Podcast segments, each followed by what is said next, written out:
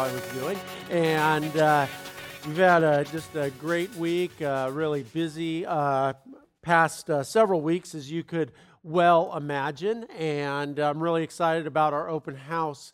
Uh, this evening uh, at the Red Eye Midtown. it should be a lot of fun. And I'm actually really looking forward to the times that we just pause and, and pray corporately just about what we believe God has called us to do, bringing awareness to these uh, uh, ministry, or ministries or humanitarian efforts around the world, unseen stories, uh, Porch to Solomon, and, and uh, serving Tallahassee so we can be the tangible hand of Christ and, and hopefully be uh, raising significant amount of monetary resources uh, over the next several years as well. So uh, hopefully you're planning on joining us uh, for part of uh, the open house this evening. That'll be really, really cool.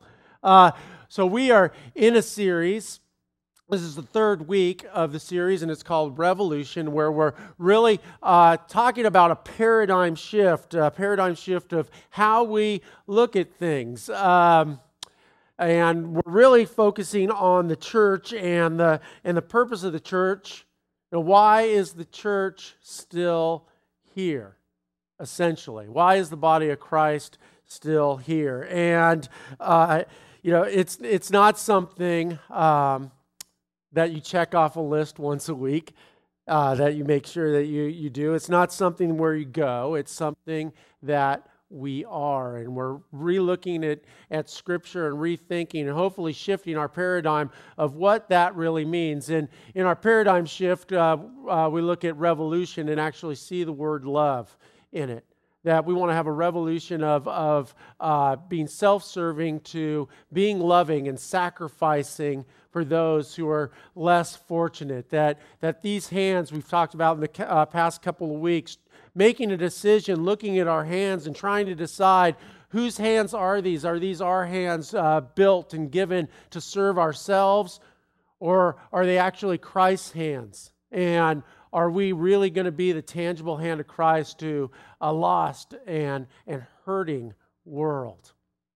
And uh, last Last week, we were talking about the least of these and looking at Matthew 25. Uh, and we started that passage, and uh, I only got halfway through my talk last week. Uh, we only got to the sheep, and we never got to the goats. So we're going to talk about the goats uh, today.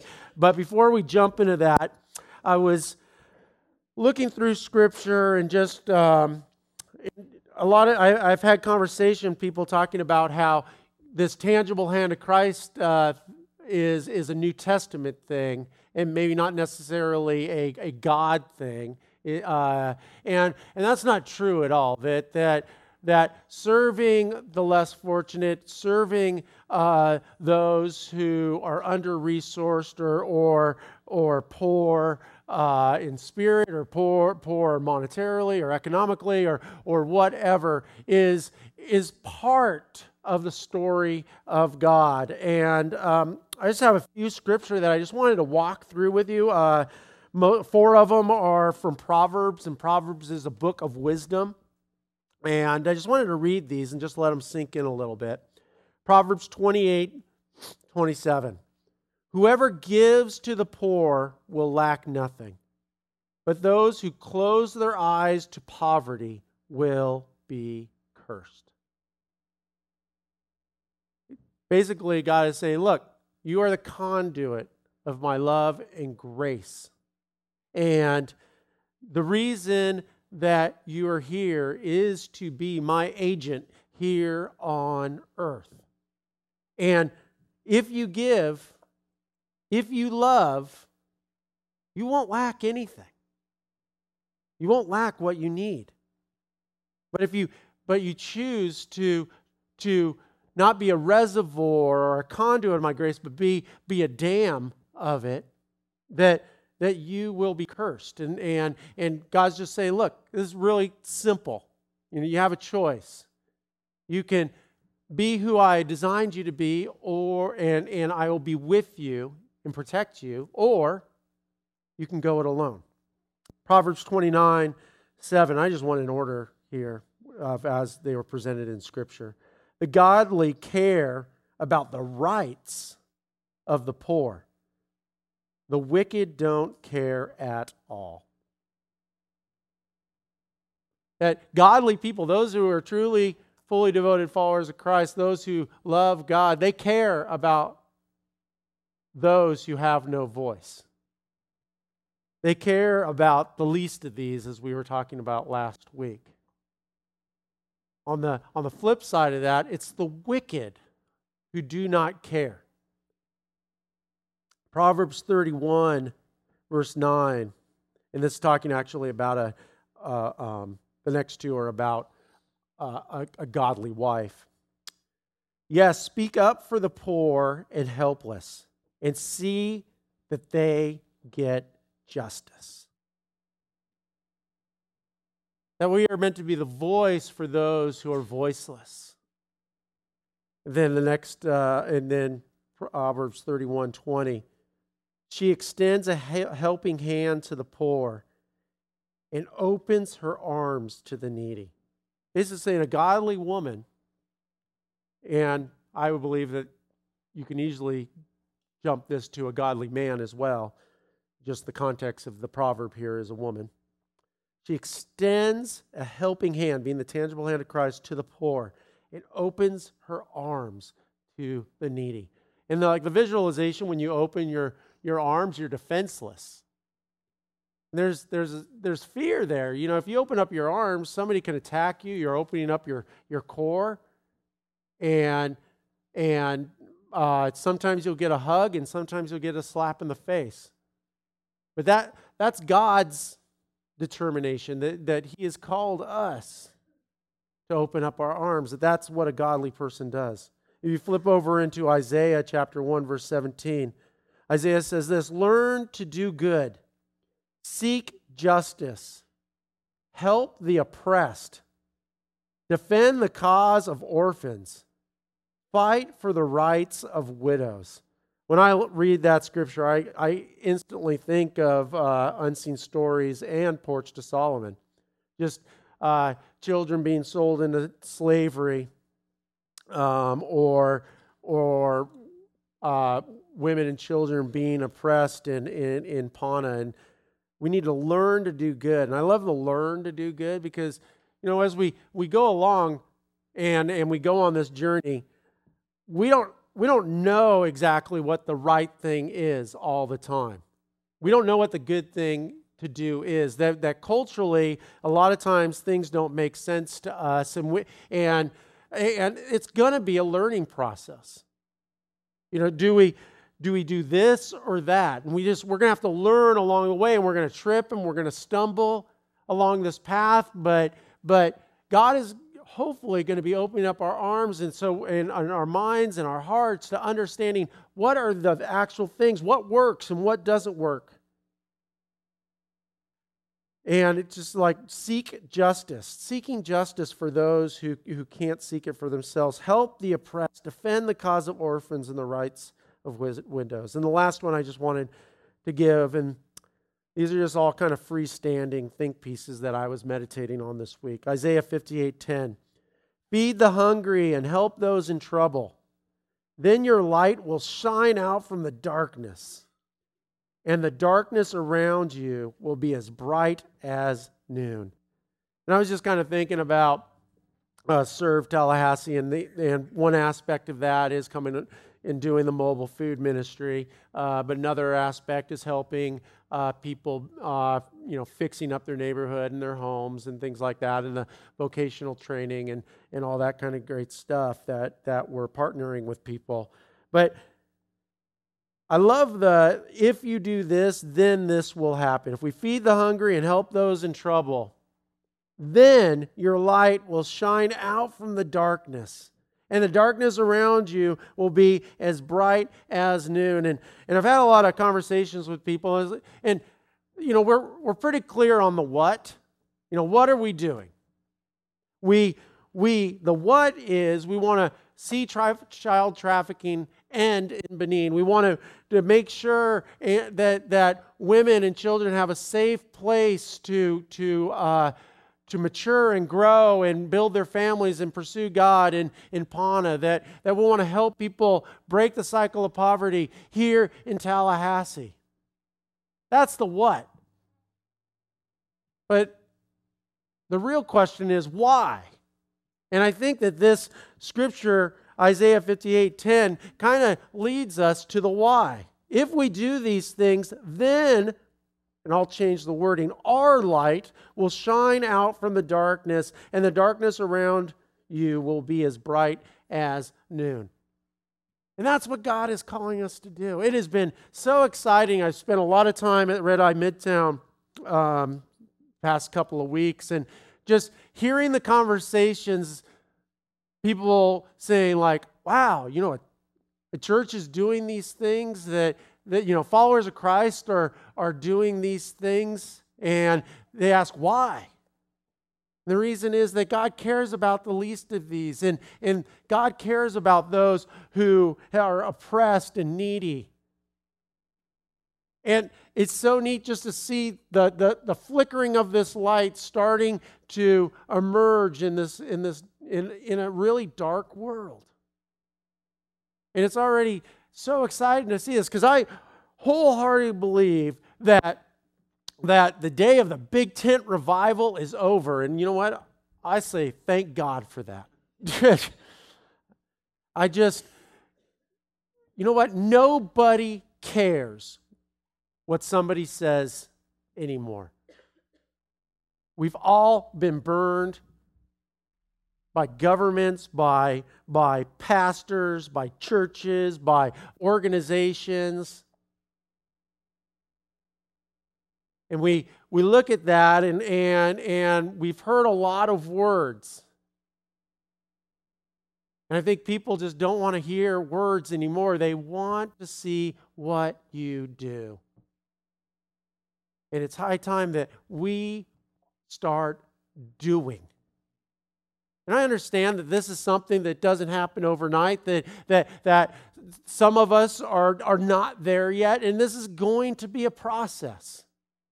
That we're all going to go on this journey together to see what does this really mean? What does this really look like? And that's last week we were, we were talking about look what's the what's the difference here and god and jesus was talking about between the the the sheep and the and the goats and we spent quite a bit of time really trying to pull out the DNA of a sheep and a goat and things like that. And we we talked about what a sheep does. Sheep do certain things you know talking about going out and and loving and and and following Christ and and going through and doing the things that God had called us to do. And this week we're going to talk about the other side, the goats. The goats on the right hand side, after, you know, this scripture is specifically talking about final judgment, but I believe the principles show that God does care about these things. So, if you remember, just quick recap uh, the sheep and the goat, people were coming in front of the king, and the king separated them and, and said, Look, you helped me, you fed me, you loved me. Every time you did something for the least of these, you were actually doing for me.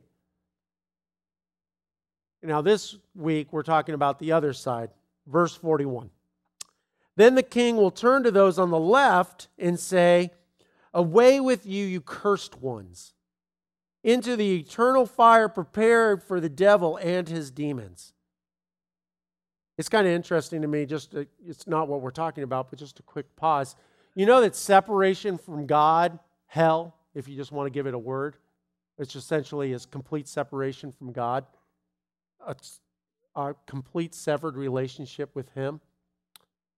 It was never intended for people. Never. It was built for, for the devil and his demons. And for some reason, some of us choose that for, for ourselves. Verse 42 For I was hungry, and you didn't feed me.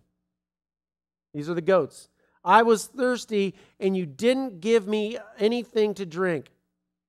I was a stranger, and you didn't invite me into your home. I was naked, and you gave me no clothing. I was sick and in prison, and you didn't visit me. Verse 44 Then they will reply, Lord, when did we ever see you hungry or thirsty or a stranger or naked or sick or in prison and not help you? And he will answer, I assure you, when you refuse to help the least of these, my brothers and sisters, you were refusing to help me. And they will go away into eternal punishment, but the righteous will go into eternal life. See, it really comes down to everything that we've been talking about how, how Christ boiled down the two most important commandments out of the 613 laws of Moses was to love God with all your heart, mind, soul, and strength. And equal to that was to love others as yourself.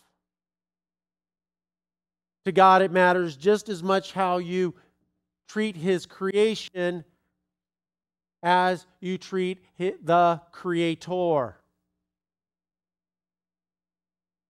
These are the, the, the fabric of who we are. And I was thinking about just kind of the DNA of, of, of, of, a, of a follower of Christ. And, and I came up with an illustration many years ago, and I've, I've alluded to it uh, several times. And I, I, thought about how, you know, how can I how can I bring a different uh, uh, illustration? And, and, I just, I really like it. I've actually uh, been able to talk about this illustration in, in English and uh, in Spanish down in Pana through a translator. Because, yeah, nobody would really understand me otherwise down there. But uh, just seeing how, how, it, uh, how it translated. And, and really, this illustration for me is, is is a, a non serving Christian is like a non swimming fish. That, that uh, Boo Bear, my son, has, has a fish. Uh, it's uh, one of those like betta fish. Yeah, thanks. Yeah, betta fish totally worthless thing and you know we've been i've been trying to kill it for years but it just keeps on trucking along. I mean, it's an amazing animal. And uh, are fish animals? Yeah, okay. Amazing animal. I don't know. Yeah, I guess so.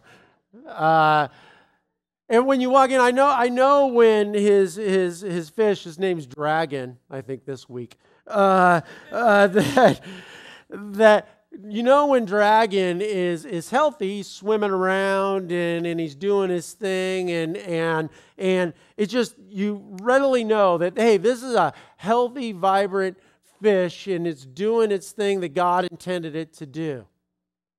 And someday maybe soon dragon will be doing the backstroke that uh, that maybe and don't feel ill of me. I just, uh, I just, I take care of the fish. He doesn't. So, and, uh, and if you if I walked in there someday and, and he was just laying on the bottom or or floating on the top, um, I guess how long he's been sitting there and being neglected uh, would determine which one. You know, when you look at that fish, go, aha, something is not right.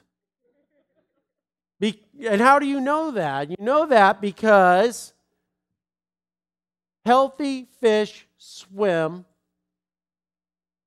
and unhealthy fish or dead fish float or sink.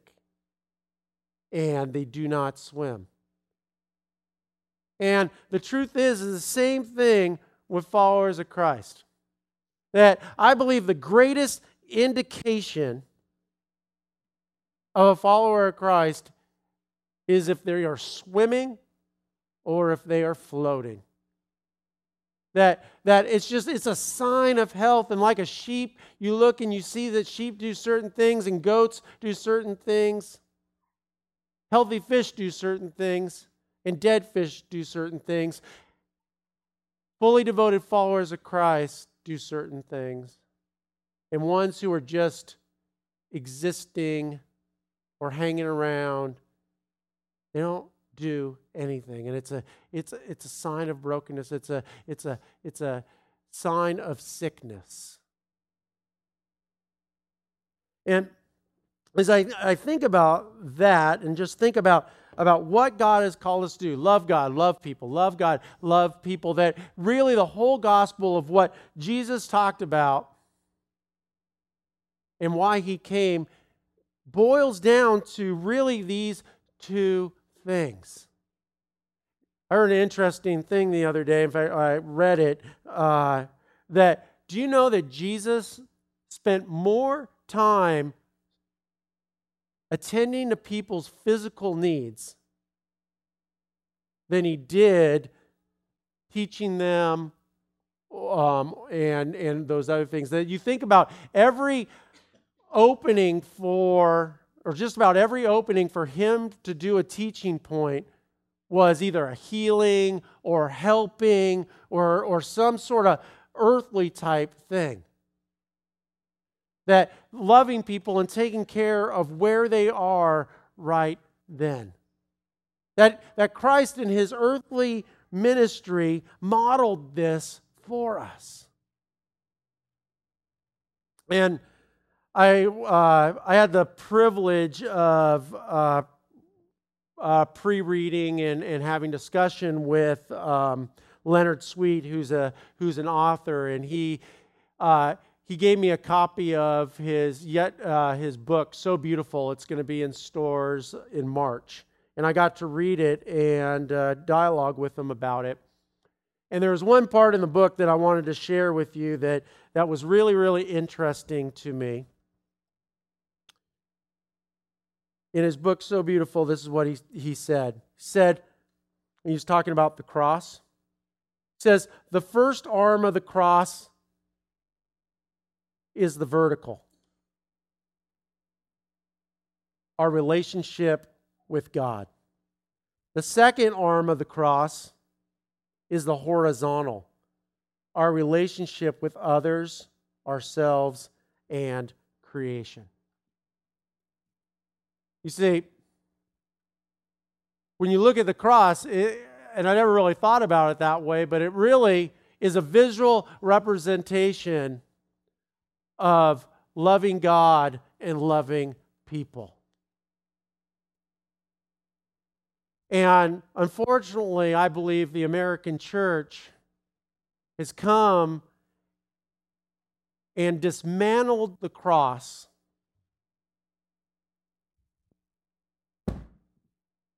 And many times have taken the horizontal out and just left the vertical.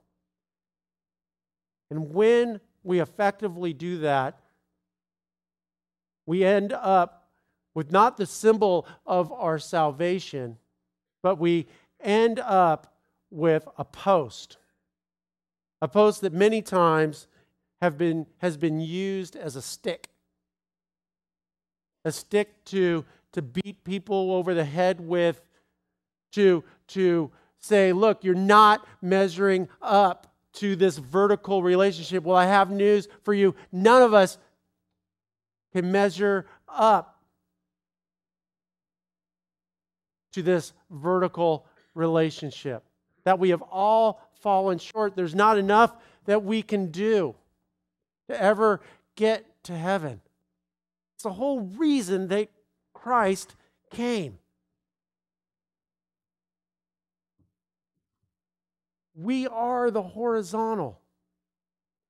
The whole reason that we know God is because God revealed himself to us. That somebody took time to love us and to help us and allow us to see God through them.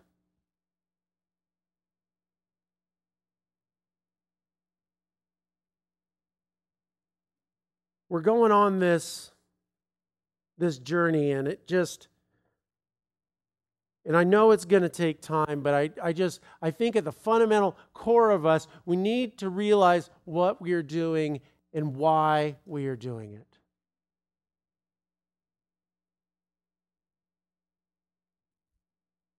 We are doing, we are loving people. We are doing what God has called us to do. But the why is to bring glory to God in everything we do. And if we don't understand and encapsulate and embrace the gospel as a whole, then we dismantle everything that Christ did.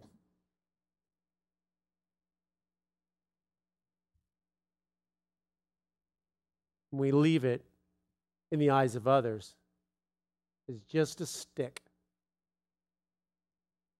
pointing into the air. Let's pray. Dear God, as we embark on this journey, as we try to learn to do good, as we try to learn to love others, it's so against our nature. God, I just pray that we can look at our hands and not see our hands, but see your hands. That we will stop going to church and start being the church. God, I don't pretend that I have all the answers. God, we don't pretend that we have all the answers. We believe that this is the path that you have called us down. And God, we just open up our hearts and our minds that you will chisel and break away those things that are not of you. That we will love as big as you love. That we will feel as deeply as you feel. That we will see the things that you see. That we can be a bright beacon in a dark, dark place, and that eventually that this passion will spread and the darkness will be as bright as noon. We love you, Lord Jesus.